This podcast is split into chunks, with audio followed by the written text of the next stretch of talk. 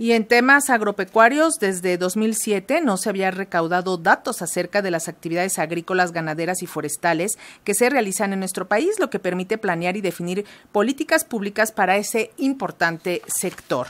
Para actualizar estos datos, desde el 19 de septiembre pasado se lleva a cabo el Censo Agropecuario en México. Y para conocer el objetivo de este ejercicio, recibimos a Susana Pérez Cadena. Ella es la directora general adjunta de Censos Económicos y Agropecuarios del Instituto Nacional de Estadística y Geografía. Muchísimas gracias, Susana, por atender el llamado de Radio Educación. Buenas tardes. Al contrario, gracias a ustedes, muchas gracias Lenny, qué gusto en estar aquí contigo y con tu auditorio. Gracias, pues, pues platícanos primero que nada cuál es la trascendencia del censo agropecuario en momentos en que todos estamos viendo que se tiene que dar mayor relevancia al impulso de la autosuficiencia alimentaria en México. Exactamente, yo creo que es justamente esa la, la, la, relevancia, la mayor importancia que tiene en, en, la medida en que nosotros seamos capaces de producir todos nuestros alimentos, eh, pues seremos, eh, todo estará mejor en nuestro país. Y, y para ello necesitamos datos, y necesitamos datos que no tenemos para todo el país. Tenemos algunas encuestas también muy, muy interesantes, muy importantes, pero no tenemos el censo. El censo del último se hizo en 2015, las cosas han cambiado mucho desde entonces en varios aspectos en el, en el campo y, y pues este censo ya nos, nos habla de todo eh, de todo el sector primario que emplea al 12% de la población ocupada del país, además de que genera la, alimentación para, para todos los 126 millones de mexicanos que somos, emplea al 12% de la población ocupada del país. Es más, el 19% de los hogares mexicanos dependen de manera indirecta o indirecta, económicamente dependen del sector.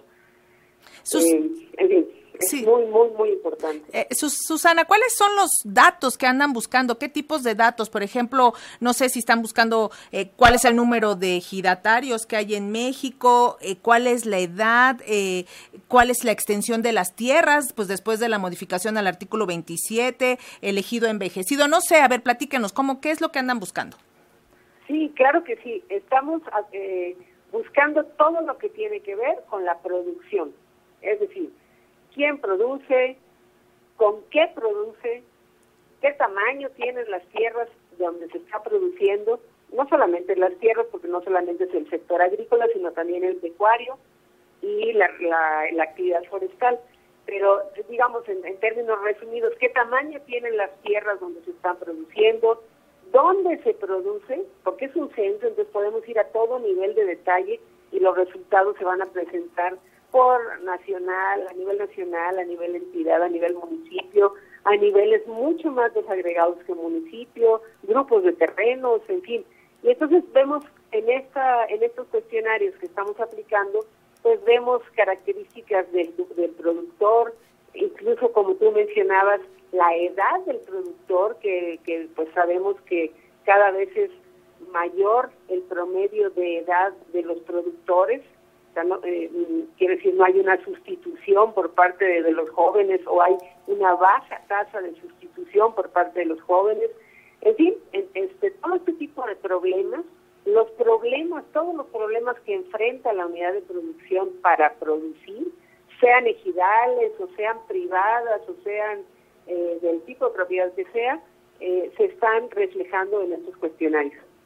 Eh, Susana, las constantes pues migraciones que ha vivido México a lo largo del siglo XX, el abando, em, también el abandono del campo, pues la falta de apoyos, eh, ha dejado muchas tierras sin trabajar. Me imagino que también por ahí van a empezar a buscar, ¿no?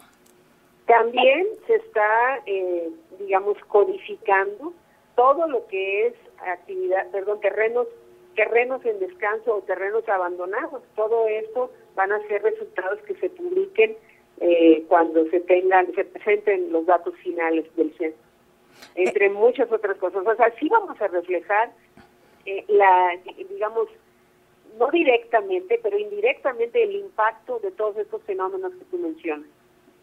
Respecto al uso, digamos, eh, ganadero y forestal, ¿cuál es el potencial que se va a buscar en, en esta zona? Según los datos de la página del censo, hay 7.9 millones de terrenos en actividad agrícola, ganadera o forestal. Así es. Estos 7.9 eh, millones de terrenos, pues eh, no son no son no, no corresponden a 7.9 millones de unidades de producción exactamente, porque una misma unidad de producción puede tener varios terrenos, ¿no?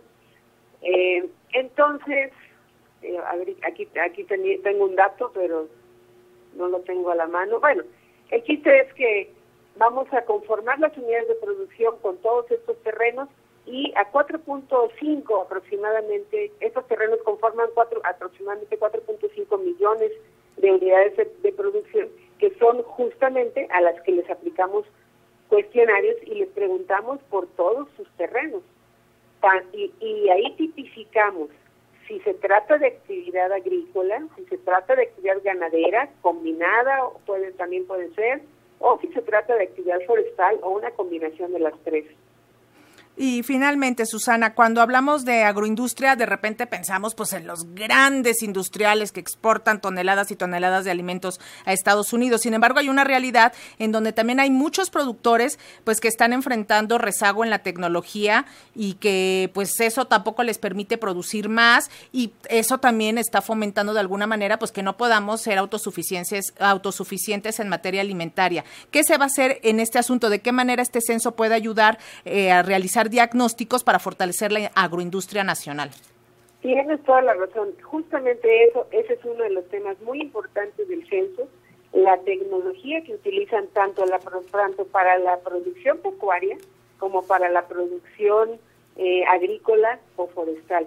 y, y, y, bueno, tienes toda la razón. Este sector, aún sin considerar las exportaciones de, de productos agro, agroindustriales, digamos, de productos ya procesados, aún sin considerar eso, simplemente lo que se exporta, por decirlo de alguna manera, en crudo, comprende el 4% del valor de las, de las exportaciones del país, es altísimo, ¿no? Eh, finalmente, Susana Pérez Cadena, ¿de cuándo a cuándo se va a realizar este censo y cómo es el procedimiento? Inició el 19 de septiembre pasado y eh, termina el 30 de noviembre. El procedimiento es que nuestros encuestadores van caminando por todo el país, por todas las localidades de menos de 15 mil habitantes, tocan en todas las puertas, en todas las viviendas. Ellos ya llevan un directorio, pero de todos modos tocan en todas las viviendas y preguntan si se realiza alguna actividad agrícola, ganadera o forestal y eh, hacen una indagación bastante detallada para luego, en su caso, aplicar el cuestionario. En las localidades de 15 mil habitantes, de más de 15 mil habitantes, vamos con directorio en mano, además tenemos directorios de varias instituciones del, sector público que nos han eh, eh, pues ofrecido, que nos han eh, hecho favor de, prestarnos para poder estar seguros de que tenemos el universo completo de todos los productores del país. Y además aseguramos la cobertura también mediante los terrenos. Tú sabes que tenemos el país en el INEGI dividido en eh, toda la superficie del país dividida en terrenos, en, cada superficie está tipificada en, en nuestro mapa, en nuestra eh, cartografía digital del INEGI, y allí pues, eh, identificamos cada de cada terreno si es agrícola, si es ganadero o si es forestal mediante imágenes de satélite y con eso complementamos la cobertura. Pues vamos a estar muy atentos, Susana Pérez Cadena, de los resultados de este censo y por el momento agradecemos muchísimo tu participación en los noticiarios Pulso de Radio Educación. Muchísimas gracias. Muchísimas gracias, Lenita. Un saludo. Gracias. Escuchábamos a Susana Pérez Cadena, directora general adjunta de Censos Económicos y Agropecuarios del INEGI.